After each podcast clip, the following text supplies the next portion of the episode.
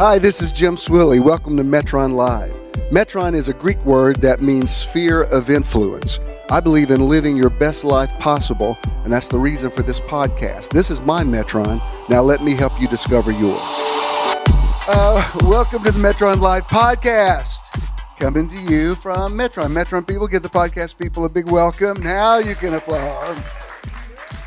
Beautiful, beautiful, beautiful.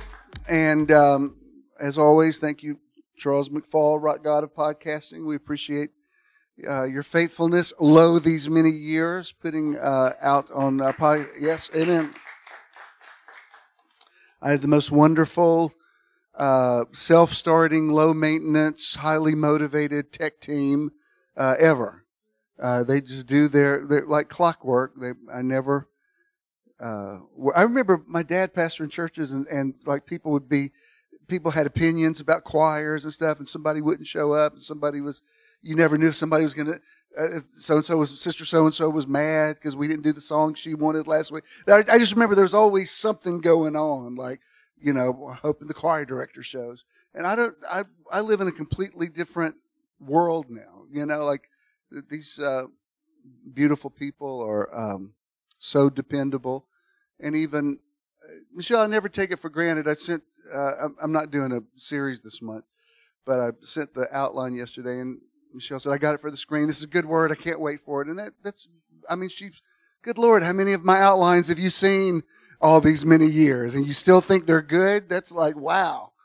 And, uh, so I, I appreciate it. Um, so I, I do, I'm, I'm just titling this today, uh, a word for you. And, um, uh, I'm gonna, I'm gonna kind of speak to myself today and I know we're all connected enough that what I need to hear is ultimately what you're to need to hear. It's always funny when uh, Eddie. I'm sure you used to have this. Somebody will say that word today was just for me, and you're like, "Well, no, actually, I was talking to myself." But if you if you enjoyed it, if you got something out of it, good. And I've I, I've I can't tell you how many young ministers I've said this to over the years, uh, especially pastors, because pastors have to keep coming up with material on a, on the regular. Like evangelists can kind of get their best they say Billy Graham only had 12 sermons and he recycled those all, you know, and built, and built a, an empire on it. When you're pastoring, you know, you've got to come up with material uh, just constantly. And, uh, so I used to, so many young ministers would say to me, what do I do if I just don't have any, any inspiration at all? I always would say to them, well, think about what, what would you need to hear if you were going to go to service today? and that will be the right word. And I can't tell you many people over the years have said that that's been a lifesaver for me because, you know, that's, that's how I found the inspiration. Like what, what would I need to hear today? So, uh, we speak in the atmosphere and we say, uh, let there be light. Um, before, before I show you this first scripture, um, you know, last month when I was talking about, uh, I, I, took a break from the series that we were doing and I talked about the concept of a higher power. And uh, I think it was a Rhema word and we got a lot of, got a lot of good feedback on it. One thing I forgot to mention, I, I meant to include in that teaching was out of Psalm 61 when David said, when my heart is overwhelmed, lead me to the rock that is higher than I am. And of course, you know, in that context, yes, yes, he's talking about God. But what he's really saying is, is um, when I feel overwhelmed, help me get a paradigm shift and find something that is higher than the height of this thing that is looming up before me. Uh, Eddie, you wrote something this week that I, I, I understood what you meant. You said, I love the Lord. And you said, when I say the Lord, I'm really talking about the mystery. You know, of, of course we know Jesus. That's our, that's what we, Right. We're, you're just saying the Lord is, I mean, and we do that too. Like we, you know, when we get a good parking place, we're like, won't he do it? You know, he's, he's an on time God. Just because that's, that's vernacular that our spirits understand. Uh, like, do I think, you know, Jesus in heaven gave me a parking space? No. Uh, what I believe is it's, it, it, it becomes the, the thing that, um, is an umbrella for everything that's higher than I am. The, the, the mystery that I don't understand. That of course we call that God. Um, and so what, what I want to talk about today is kind of, um, an after dinner drink for the series I did last month about creating the future. Because in that series, we talked about finding the balance of putting intentions out there and having a plan and speaking things into existence, but also keeping some flexibility. Uh, as I was thinking about what I was going to talk about today, I was walking out of my house and I looked at, I was scrolling through my feed while I was on the elevator going down to the parking deck. And somebody had posted a meme that said, um, always expect the best case scenario and your mind will attract solutions. And I thought, yeah, that makes sense. That, that resonates with me. I can, I, I think that is true. Uh, what I want to talk about today is what do you do when you can't think what the best case scenario would be? Um, you know, there's some problems we have that we know what we, we know what we got to do. Like, um, uh, we were talking about, uh, this morning. He, Jeff was asking me about my physical therapist. I'm sort of like right in the middle of physical therapy, and it's it's it's going well. I mean, it's challenging, but it's good. Um, and uh, just talking about what I've learned through it, and um, was, I completely lost my train of thought. what was it that you? It was something you asked me about it that we were. What did I just say before? that last thing. I was talking about uh, if you're overwhelmed. Okay. Yes, that's what it was. I, I remember distinctly the moment where I decided to have my uh, shoulder surgery because I was having a stress test and I was having to hold my arm still for 15 minute periods in an MRI. And she said, Sir, you're going to have to be still. And I said, Ma'am, if you knew the pain that I'm in holding my arm like that. I said, the only, the only way I could be any more still is you would have to kill me. And that would sort of defeat the purpose of the stress test. So, um, while I'm, you know, I'm sitting there trying not to pass out from how bad that hurt to do that, I thought, go get this thing fixed. I mean, I, I left there and went to the other doctor and said, all right, let's, let's do the surgery because this is ridiculous. And, um, so there's some problems that you have that you know, well, this is what I need to do. Uh, you owe the IRS X amount of money. All right, don't be overwhelmed by it. Find a payment plan, and you know, uh, like there's a lot of things that, duh, there's there's your solution. If you don't like something, fix it. We need a new, need, need a new car. Well, then get a new car. Those are those are situations that are sort of cut and dry. Like whether you're a procrastinator or not, you're like, this is what I should do, and I'm kind of putting it off, but I know what I really need to do. And anybody got a thing like that that you're like, I know I got some situations, but I I know how to fix them. I just haven't gotten to it yet. And uh, uh, like the, I have this bookshelf in my place that was just some cheap bookshelf we got at Target years ago.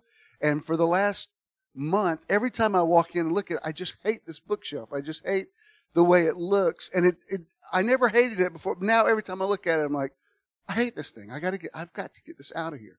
So I went to another store and bought something that's more high end that looks better. And, uh, but then I'm thinking, how do I get this thing out of here? You know, because trying to find a way to, you know, move it and it's a whole deal. When you live in, I don't live in a high rise, high rise. I live in a mid rise. But anything that you have to get rid of, it's a whole thing. You know, like do do I call Goodwill? Whatever. And I thought I gotta, I got to take this thing apart. So I just I, I, was just sitting there watching TV, and all of a sudden I thought I'm doing it right now, and I start taking it apart. So it had all these pieces, and my arm was hurting, so I had to keep Ken wasn't there. I had to keep making trips down to the dumpster. So, you know, every, it was like one of those, um, you know, they used to have those, uh, prison escape movies where the guys would have pocketfuls of, of, uh, dirt and they'd walk out on the thing and, and just gradually do it. well, that's kind of what I did. I was like, I was like, take down two shelves to, I, I don't know how many trips I made. You know, the concierge was like, what are you throwing away? I said, mind your business. And, um, it was just easier. So when I called Ken that night, I said, well, I got rid of the bookshelf. He said, who got it? I said, it's in the dumpster. He said, how? I got a screwdriver and took that thing apart. But that's what, like, you know how when you, you've looked at something and you've hated enough, you're like, that's it. You're out of my house. I cannot look at you one more time. I don't like the way that looks. And so they're sometime between seven and 11 in the morning. They're bringing my new, better, it's kind of like a wall. I don't know what, I think they called it an etagere. I don't know that the guy at the furniture store was using words I didn't really know, but thank, he said, are you looking for more for an etagere? I said, hang on a second. So I'm Googling etagere. Yes, that's what I'm looking for. what, what did we do without Wikipedia on your phone? Anyway, I mean, even we went to a, an Italian restaurant Friday night that wasn't, we're thinking it's going to be like spaghetti and meatballs. It wasn't that kind. It was like, it had a lot of stuff that when I'm looking at the menu, I'm like, Ken, there's nothing on here you're going to like. And, um, fortunately, the server kind of walked us through it and we found, and he actually loved it and we, it was great. But, um, he was asking me, he said, what does this mean? And I'm like, hang on. so I'm Googling. It's a kind of pasta that, because they, they don't have spaghetti and meatballs here. These are all crazy sounding Italian names. I have no idea what this means. Like, if, if, if I hadn't had Wikipedia, it would have been a very bad situation. But our server actually wrote on the check, this has been my favorite table uh, of the evening. I said, well, thank you. Her name was Hannah. I said, thank you, Hannah, for walking us through our ignorance because uh, I mean, I've been to some restaurants, but I didn't know I didn't know a lot of these terms. Uh, I'm just thinking, where do y'all have noodles? and uh, actually, it was a little more um, uh, complicated than that. Anyway, um, so there's some things that you you know this is what I need to do, whether I want to do it or not. This will fix this problem. There are other things that you think I don't know let me let me tell you about problems that overwhelm you. And uh, I'm just going to be very real with you. I have one in my life right now that I don't I don't have a an easy answer for. And I don't want to talk about it. I mean, I've talked to you all about it. And, uh, it, it is what it is. And sometimes if you talk about it, a situation in your life to somebody, they they have a solution for it that is completely irrelevant to what you're talking about. Because if it's a situation in your life that involves people and family members, uh, there's a lot, there's a lot to a situation that can't just be dismissed with, well, just do that. Well, that's easy for you to say. There's a lot of nuanced things. It's just, it's just not that easy to do that that way. So that's why sometimes I'll just say, I'm, I mean, I'm fine, but I gotta, I, I don't know how to figure this one out. Um, I, I love solutions. I love when I, you know, when I know that bookshelf's getting out of here right now. I'm getting a screwdriver. There's some things aren't, they're just not that easily solved. Um, and I'm not talking about worrying about it. I'm just saying there's a situation that you think I've got to, I've got to rise the occasion on this. And I just, honestly don't know. Somebody says, "Well, have you prayed about it?" Like, yeah, shut up. You know, like, you're like I, hate when people are that dismissive and say, "Well, just ask the Lord." Like, yeah, I've left him several messages about this, and he has he has not returned the calls. And there's just some things that you know that you you don't know how to resolve it, and you don't want to do the wrong thing and make a situation even more complicated. This is why you really can't judge what other people are going through because you're you're only seeing like a little sliver of their reality. And it's so easy to say, well, if, if it was me, I would do this. Well, it's not you. And that may have worked in your situation. Your situation's, my, my situation is very different. Like I remember, um, somebody this week, and it actually turned out to be a blessing. But y'all remember, it's been over a year ago that I, when I say somebody scammed me for two thousand dollars, I mean I I I knew who the person was, and I fell into the anyway. But when I posted something about it, I have a family member who works for a bank who was calling me with all these. This is what you need to do. Call your bank, and that was like that. No, I wasn't hacked into, but she kind of got offended with me. She said, "Well, I can tell you don't really want my help." I said, "Well, no, it's not that. It's just that that's not what this is about. I know who this person was, uh, and so because that, I've had to have these two PayPal accounts, and somebody gave me something today on the old one, and it's like you cannot believe the rigmarole I had to go through to get into that old one. But it turned out actually to be a blessing because I got the thing resolved where now, like this morning, somebody sent me something on, on that old PayPal. And I thought, oh, here we go again.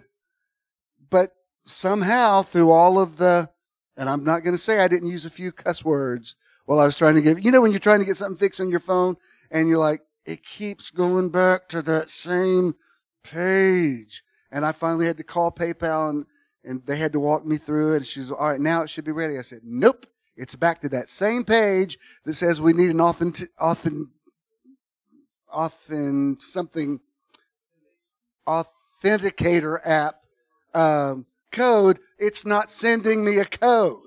She says, well, it should send you a code. I said, ma'am, I know. That's why I've been on the phone with you for half an hour.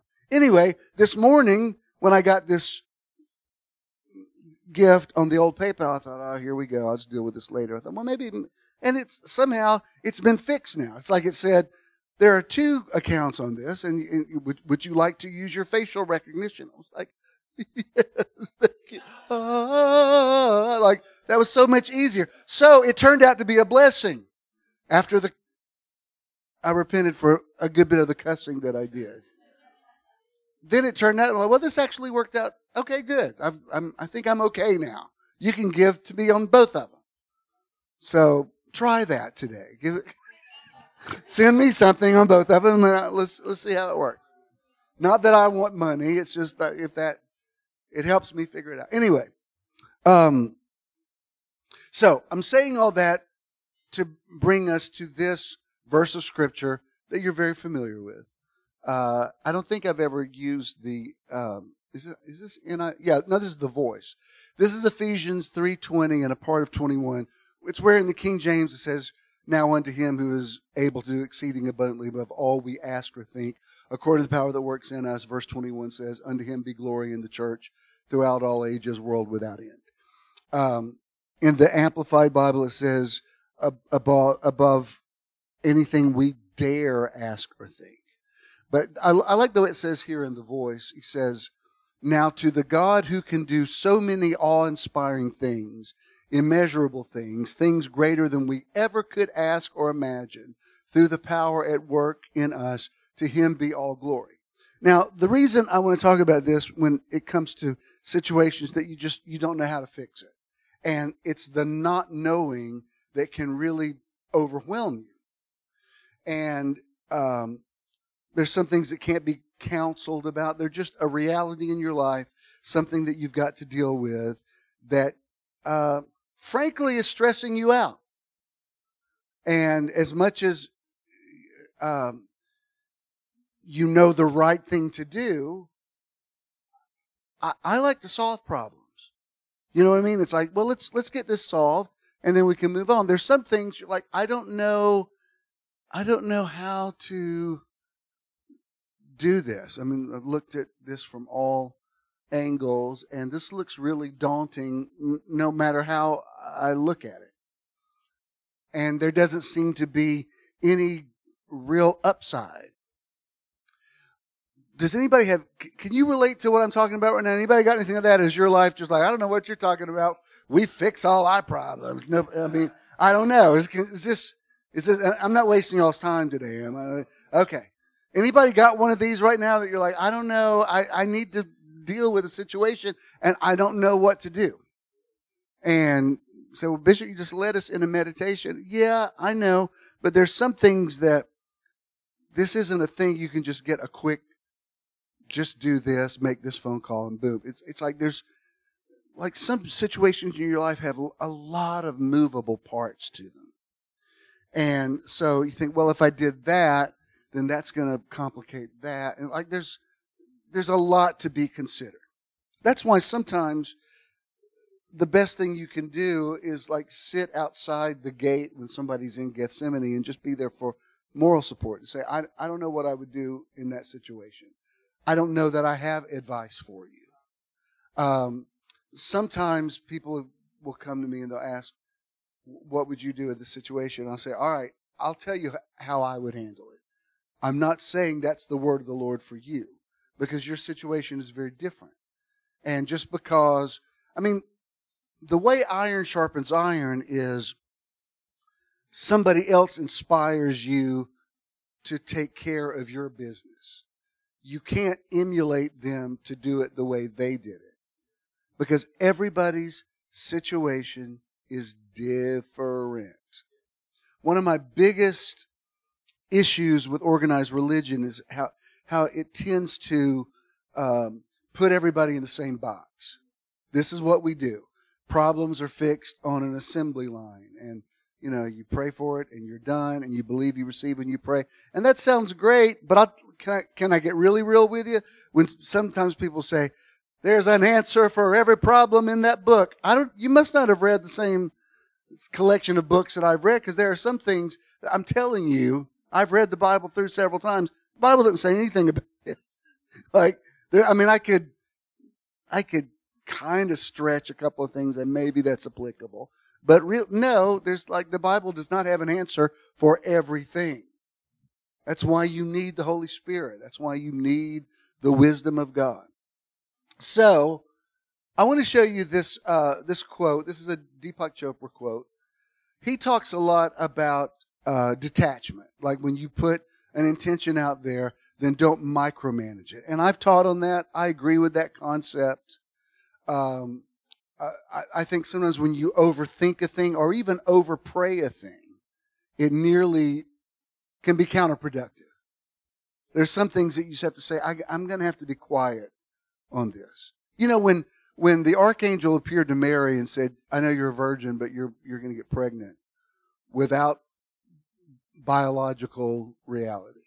Um, and not only are you going to have this child and maintain your virginity, but this child's going to be the, you know, the savior of mankind. And it says, Mary pondered these things in her heart. Yeah, I'm sure she did. Because who do you, who do you tell that to? What does Mary call her girlfriends and say, Hey, you're not going to believe. You know, what does she say? Has an archangel ever appeared to you and say, like, no, Mary? She, can she call her mother and say, Mama, I know you told me where babies come from, but have you ever considered this? Is it possible that an angel could appear to you in your house and tell you that the Holy Spirit's going to overshadow you and you're going to have a virgin birth? Her mama's going to say, Mary, come on now. Who have you, who have you been with? You're, you've been cheating on your fiance, Joseph, and you're blaspheming. You're saying, I don't know who the baby daddy is, but I think it's, I think it's the Holy Ghost. I'll slap you if you say that again. That, you know, that sounds good to us, but if you've never heard that concept, that's, that's kind of hard to sell. That's why I believe, you know, in, when she's in the third trimester of her pregnancy and Joseph says, he's got to go to Bethlehem uh, to be taxed. You know, uh, she's like, I'm going with you. He's like, well, you can't. You're about to give birth. I can't stay here. You know, I mean, the only reason Joseph even believed it is God gave him a dream and he said, I know you don't believe this, but it is true. But when it says she pondered it in her heart, yeah, I'm sure she did. There's some things you're just going to have to ponder in your heart. If somebody says, What's wrong with you? You say, You know what? I could tell you, but it would take, it would be so, I don't even want to talk about it. But thanks for asking. I'm going to have to, I'm going to have to figure it out. And frankly, I'm not, I'm not depressed. I'm not anxious. I'm not fearful. I'm overwhelmed. Do I believe God can do it? Yeah, of course. you start remembering other situations where you think, well, God did more than I could ask or think on that. I, this is a small thing, but when my dad passed, it was in May of 20. And that was when COVID had just started. So I talked to the pastor of the church where there's a prayer tower named after him. And I said, I said, I'm thinking about waiting till my, what would have been my dad's 87th birthday. Let's do a, it sounds so funny now, but we actually said, surely all this stuff will be gone by then. Like by August, like, and so I said, why don't we wait till then? Then we can have a, we can have a funeral.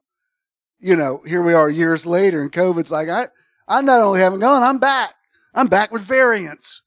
And, um, but, but so we decided we're going well, we're going to do it outside. We'll do it at the prayer tower, but that's in August in Columbus, Georgia. It's going to be hot as hell out there. I've got to find, I can't just have people standing around. I've got to, I've got to put together a, a place for them to sit. I made like three trips to Columbus. You can't believe how much I tried to find an awning company. Well, I could not find anything. It doesn't sound like that big a deal now, but you know, for whatever issues I ever had with my dad, I wanted to give him a an honorable service, uh, you know, and I thought this is going to be really bad if we're stand, you know, my mom can't stand up for the whole thing. We're out there in the sweltering heat, and um, and and quite frankly, I'm not sure that that not the pastor, he's great, but I'm not sure that Assembly of God Church would have been cool with me standing in their pulpit. I'm just telling you the truth. Like that, that might have been an issue.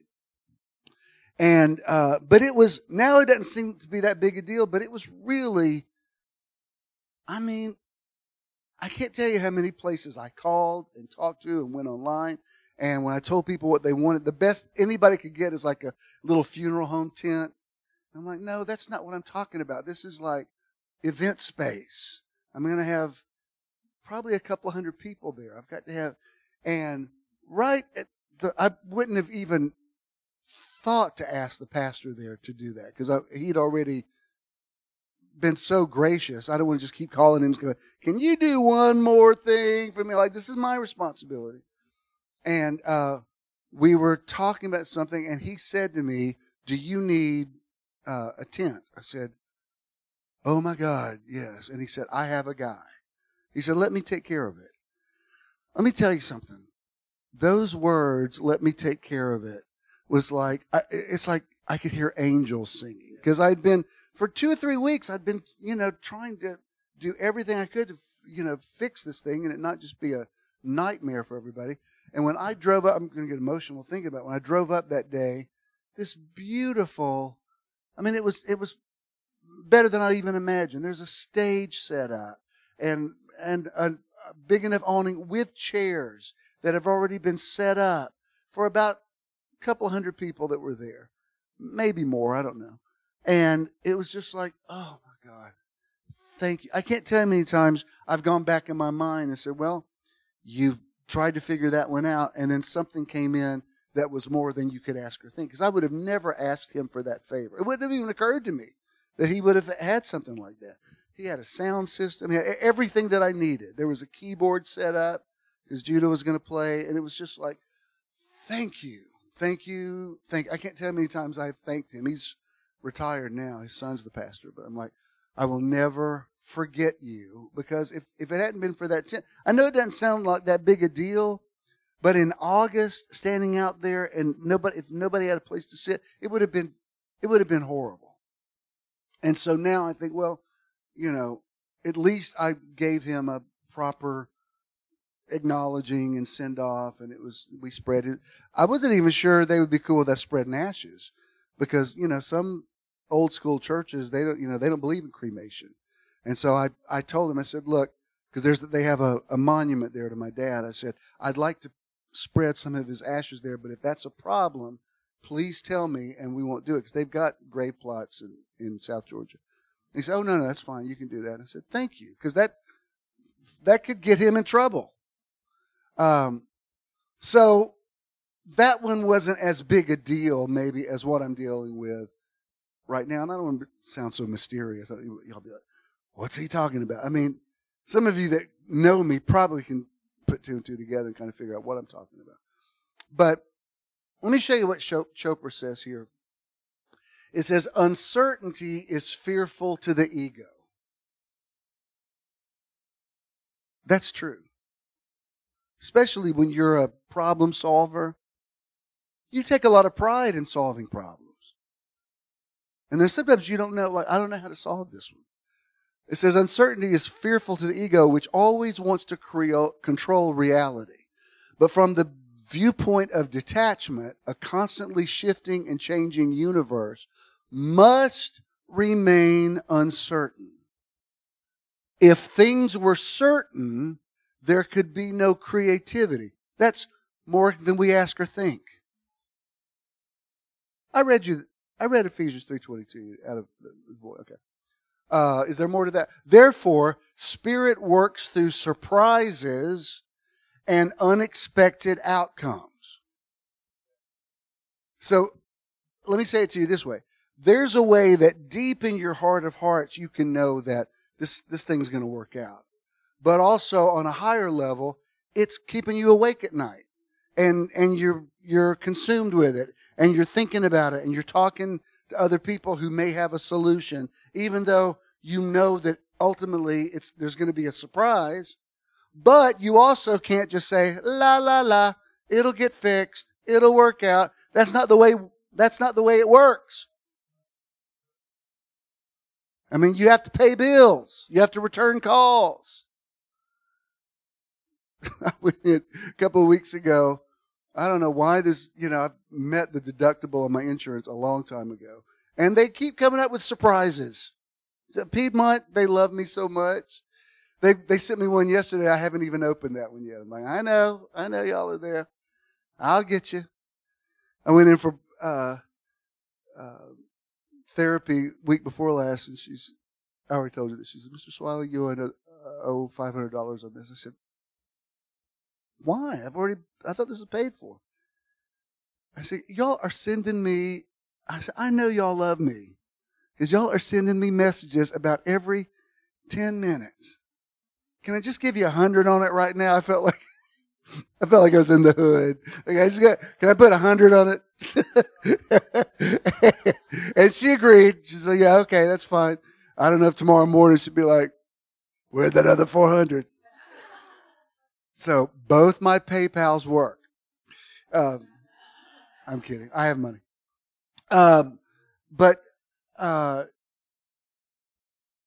the, the uncertainty of something is I, I can't just call and in and set up a payment plan for something or call this person and it's fixed. Sometimes you have to wait for a thing to work out that is more than you can ask or think. And as in the case of, uh, like with my dad's service, the thing that the pastor there had set up was, was far greater than what I was looking for.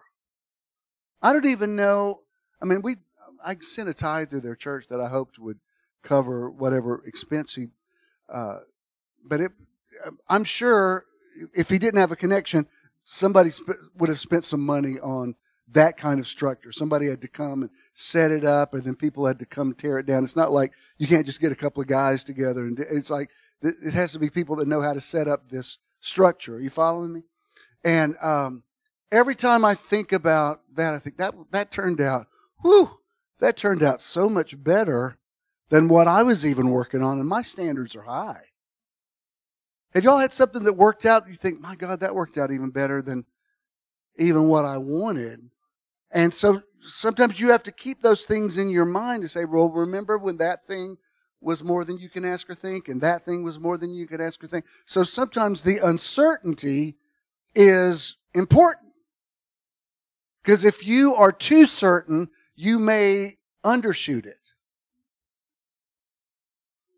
That's why I believe everything is win-win. You either get what you want, and if but if you don't get what you want, something better will come. You have to believe that. Like, well, this that didn't work out like I visualized, so I'm going to have to believe that that uncertainty is telling me something even better is coming.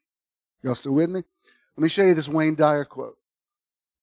He also used to talk a lot of these same things. He says, infinite patience produces immediate results. I love that uh, Kenneth Hagin used to say in camp meetings, he would say, if you, if you're willing to wait forever, it won't take very long. And I think there's a truth to that. When you're anxious about it, your own impatience actually deters the progress. That's, that's the, the genius of believing you receive when you pray. That's why Hebrews says it's through faith and patience we inherit the promise. Uh, you, you've, you've got to have both. If you're too patient, you won't take any action. If you're too full of faith, you'll mess it up. So you, you have to, everything goes back to the balance. Everything goes back to the yin and yang. Everything goes back to harmony. So he says, infinite patience produces immediate results. It sounds like a paradox, doesn't it? Infinite patience implies an absolute certainty that what you'd like to manifest will indeed show up in perfect order and exactly on time. The immediate result you receive from this inner knowing is a sense of peace. When you detach from the outcome, you're at peace and you'll ultimately see the fruits of your convictions. I know that this is true. I know I can support this from the scriptures. I know that that's the whole thing about, um, like I said, believing you receive when you pray, or declaring the end from the beginning, or calling those things which are not as though they are. Let me also tell you this. You can know all of those principles and still nearly lose your mind thinking about a situation. Do you know there's a, there's a difference between worrying and obsessing? Worrying is when you're in fear. Obsessing is when you're, you're not necessarily in fear. You just can't stop thinking about it. Like, what am I going to do? What am I going to do? I got to do something about this. I got to fix this. I got to fix this situation. Was, this morning I got up. I was watching the news because they, you know, there's war declared in uh, Israel, and they said something. You know, the, the last time I was in Israel, I met with Israeli and Palestinian leaders, and when I heard their issue with the other side, both of both sides had completely valid points. When I talked to the Israelis, I'm like, yeah, that makes total sense to me. When I was with the Palestinians, I think, man, I hate those Israelis. Your situation completely, and I would think this is a this is a, an impossible situation. You know that we've had. I remember uh, President Obama talked about a two-state solution, which I agree with in theory, but I think, well, how how would you do that? Because each side has got their holy book that says, my holy book says you're the infidel. And they, the other side says, no, my holy book says you're the infidel. All these generations later, the sons of Isaac and sons of Ishmael are still fighting it out. So it's an impossible situation. And then they were saying, America stands with Israel. President Biden was on there saying, I just want you to know we're completely with it. But you also know that we can't send any funding until Congress approves it. Well, Congress doesn't have a Speaker of the House. And the factions between the Republicans and the Democrats have got, there's such a divide that it's not, it used to be two different ideologies. Now it's two complete different realities. Two complete different realities. So they're saying we can't help Israel because we don't have a Speaker of the House and we don't even know when we're going to get one. So I'm looking at that and I thought, that's interesting. That's an impossible situation trying to fix an impossible situation. Israel and Palestine, that can't ever work. Democrats and Republicans, that can't ever work. What are we going to do? I don't know. well, if I was president, I'd do this. No, you would. Shut up. You don't know what you would do. I generally, when I see a politician, I think, you know what? That man or that woman is probably doing the best they can trying to answer their constituency with the information they have. And it's easy for me to Monday back, Monday morning quarterback and say, this is what they need to do. Well, you're not, you're not there. Um, over the years, not not with Metron, but well, in the early days of Metron, a little bit. Uh, I can't tell you the unsolicited advice I would get from people. Like, this is what you need to do about so and so, and I think you don't even know you don't even know what you're talking about. I had a years ago, I had a family member Don't try to figure out who I'm talking about. Who wanted me to hire them as a church growth consultant. I wasn't looking for a church growth consultant.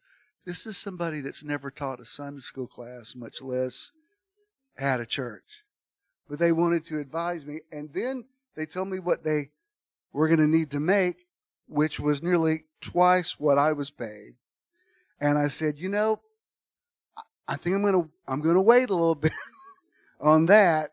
Yeah, well, I can just tell you, you could hire me as an advisor and I could, I could make that church grow. And I'm like, okay, let me, let me get back to you. That was 22 years ago and I have not, I'm yet to get back to them. It's just, we just, now the few times I ever see this person, I, I hope they just forgot. They, they've never followed up on that. But at the time, they were very serious. Um, I have, over the years, encountered so many people that never pastored a church who wanted to tell me what I should do and what I should change and how I should operate.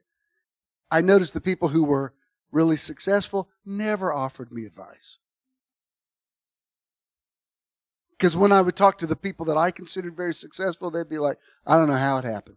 I don't know how, I don't know how, it, I have no idea. I wish I could tell you.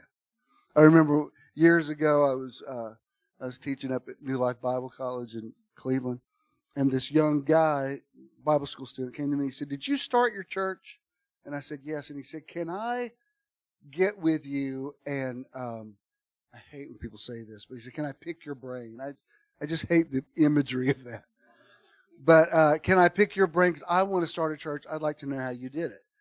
So I'm like, uh, uh, okay. Can we have lunch tomorrow? Like, uh, okay. I mean, when I would go up there, I would really try to help these Bible school students. Well, he shows up with a legal pad and pulls his chair, you know, his knees to me, and he goes, "All right, how'd you do it?"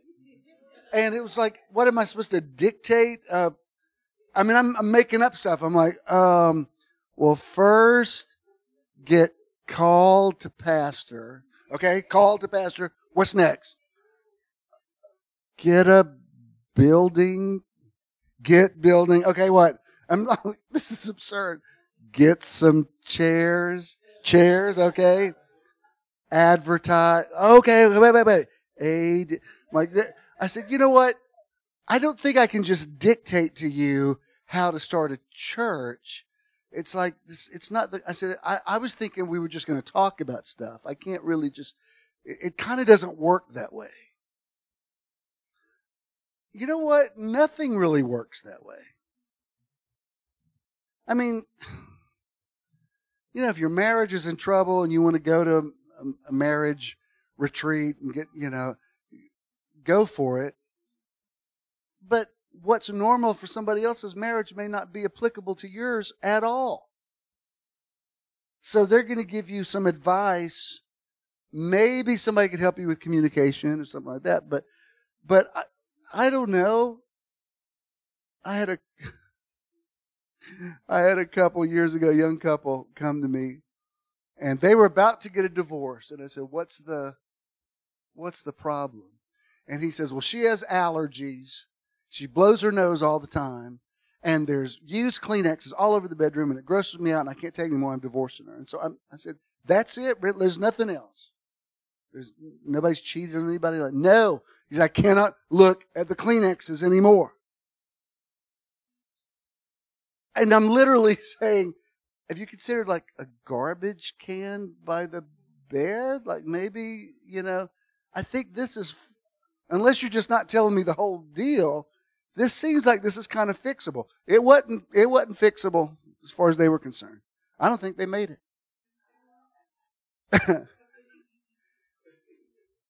I could tell, I can things I cannot say in public, but I used to have a um, form that people filled out before they did premarital counseling. It kind of gave me some talking points to start with. And I, you know, for better or for worse, I didn't read them till the actual day of.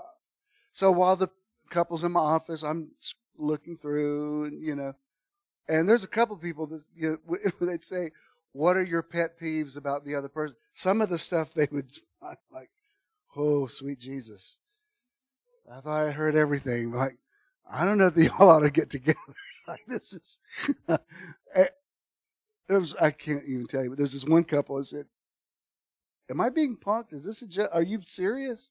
And they were dead serious about a problem that most of y'all would laugh at and say that can't possibly be the truth.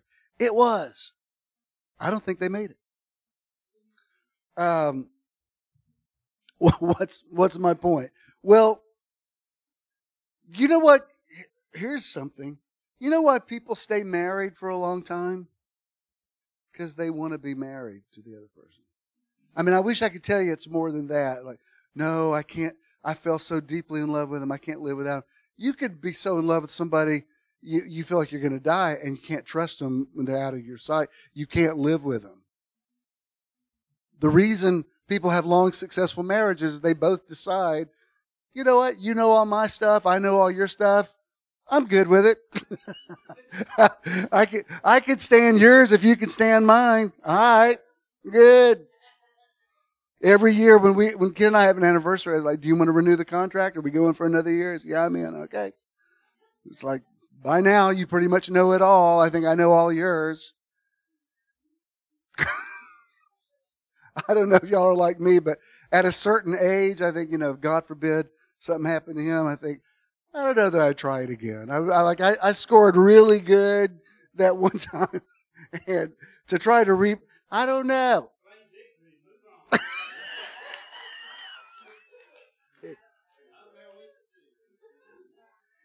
I'm not saying I wouldn't, you know, have some friends.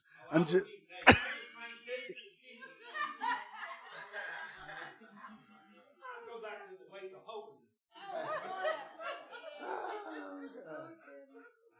All right. Well, that's thanks for coming. That's what that's the way you resolve your problems. You claim victory in Jesus. Thanks.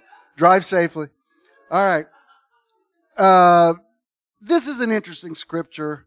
This is John chapter 3 verse 8 in the NIV and it's when it's when Nicodemus came to Jesus by night and he went to talk about he said we know that you're from God because nobody could do these things if they weren't from God. Jesus says this really poetic thing to him in verse 8 he says the wind blows wherever it pleases.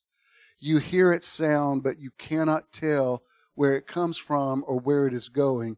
So it is with everyone born of the Spirit. Do you know why I don't lead people in sinners' prayers anymore? I mean, if I'm at somebody's deathbed and they ask me to do it, I will. But I don't do, I don't end with altar calls anymore because Jesus said the wind blows where it wills. You can't you can't harness spiritual things.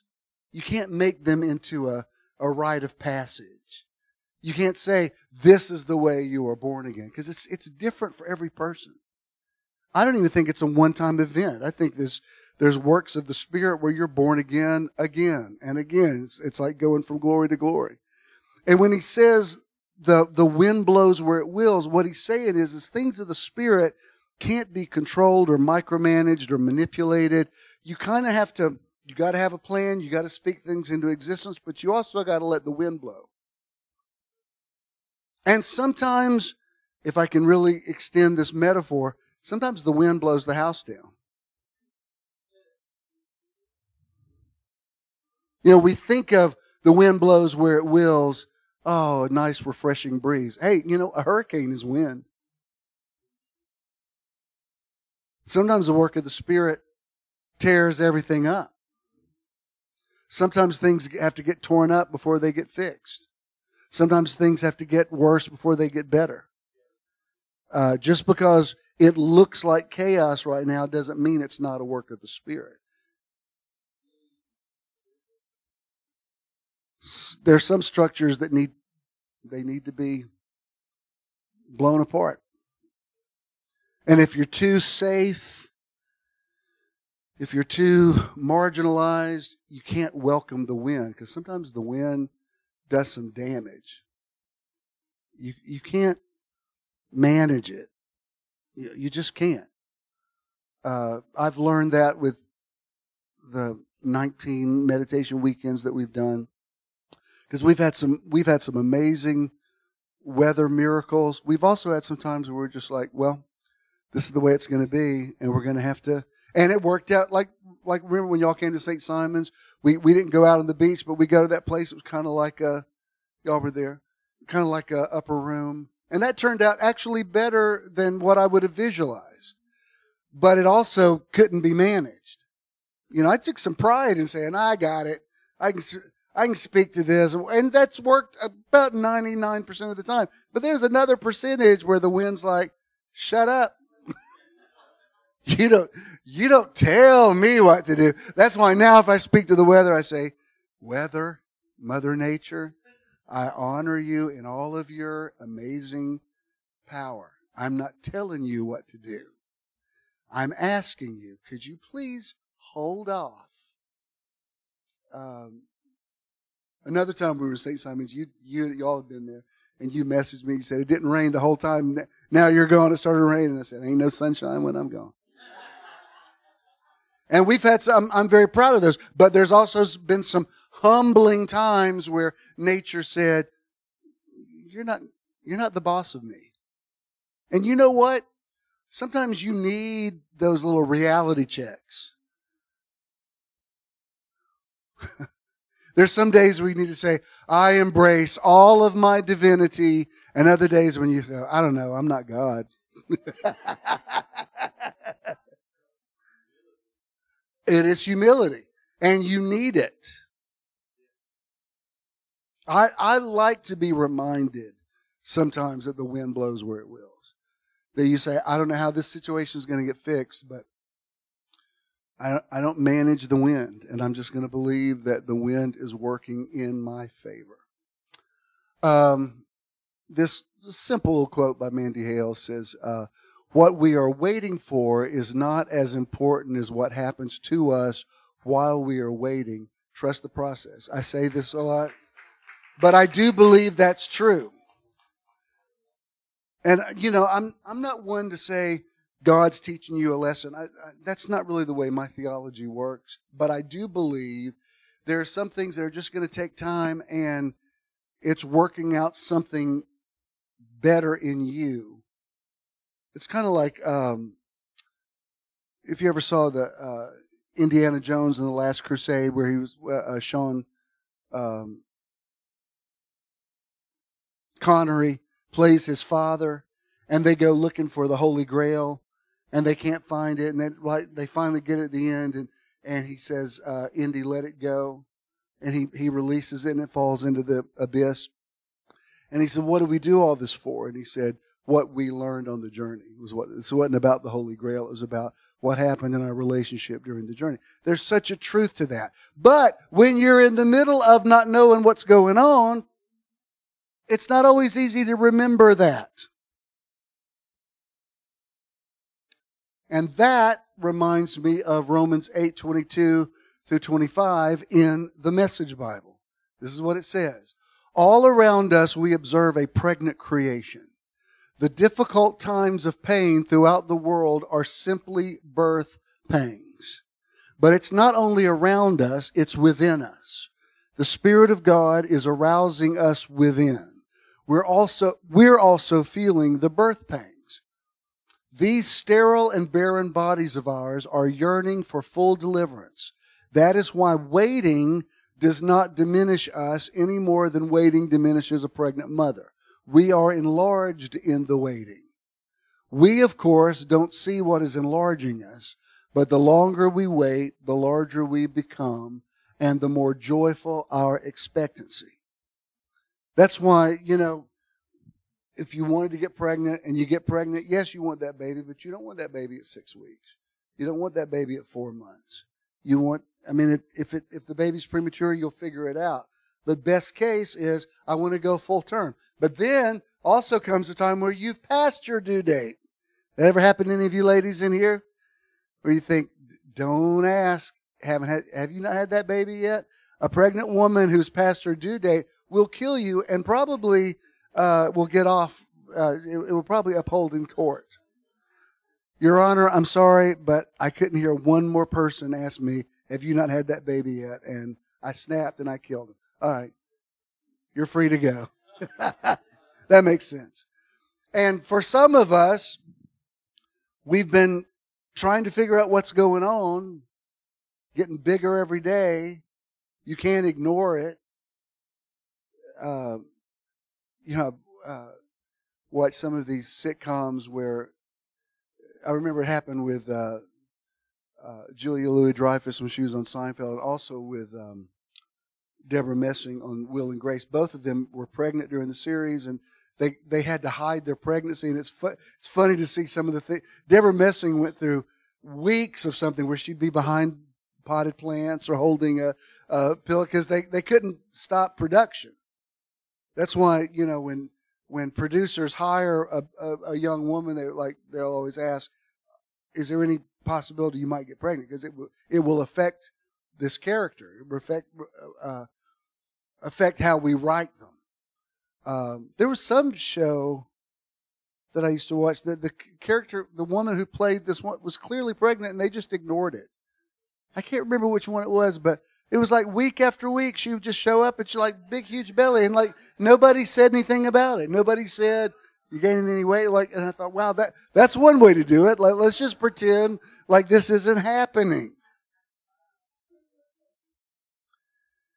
Now, I said all that just to say this very simple thing that's on this meme, and here it is. Here's here's my entire teaching today in this one thing.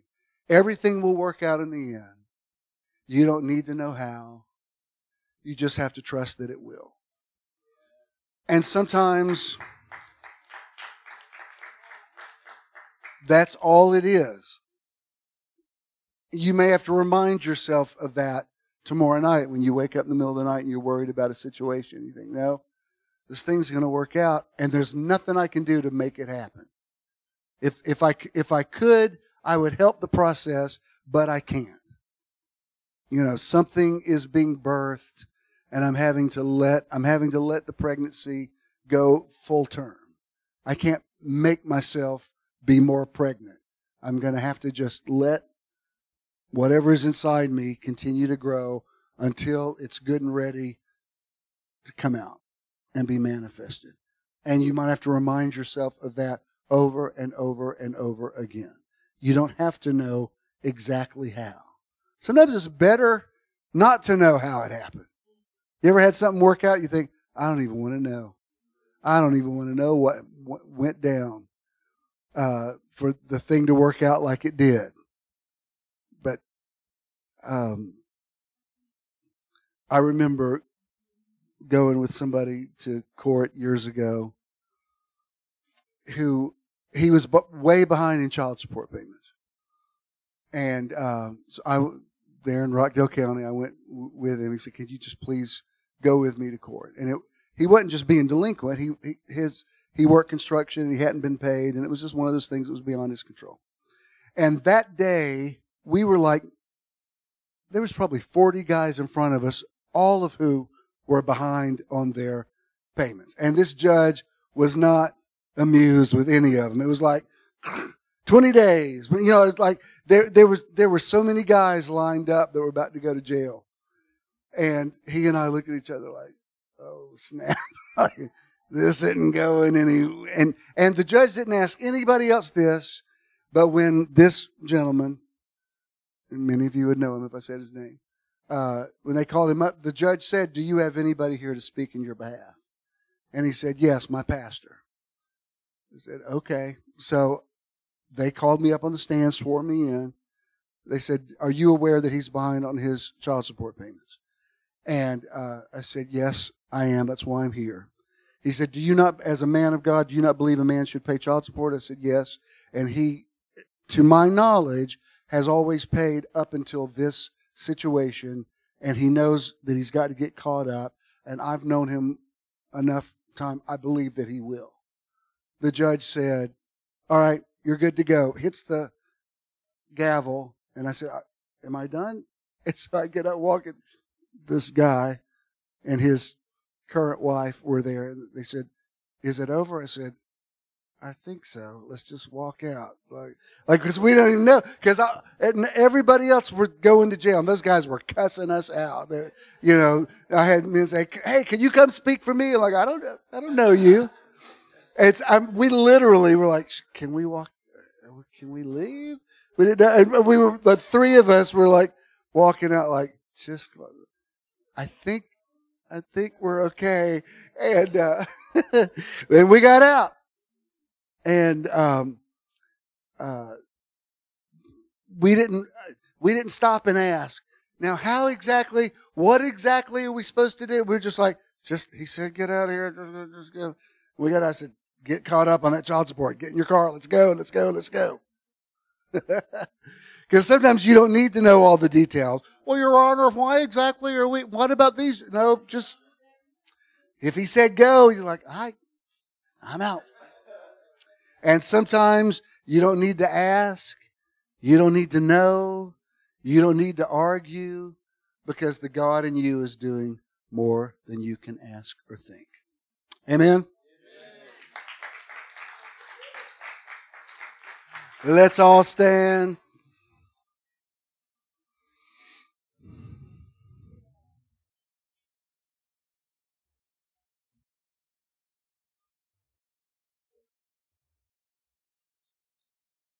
Do you understand? I'm not telling you just to put it in neutral. You gotta, you gotta do stuff.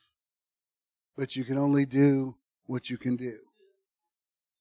And then after that, the wind has to blow where it wills.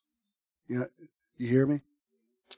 Uh, Spirit of God, we, uh, we embrace the wind. We embrace the mystery. We embrace uncertainty.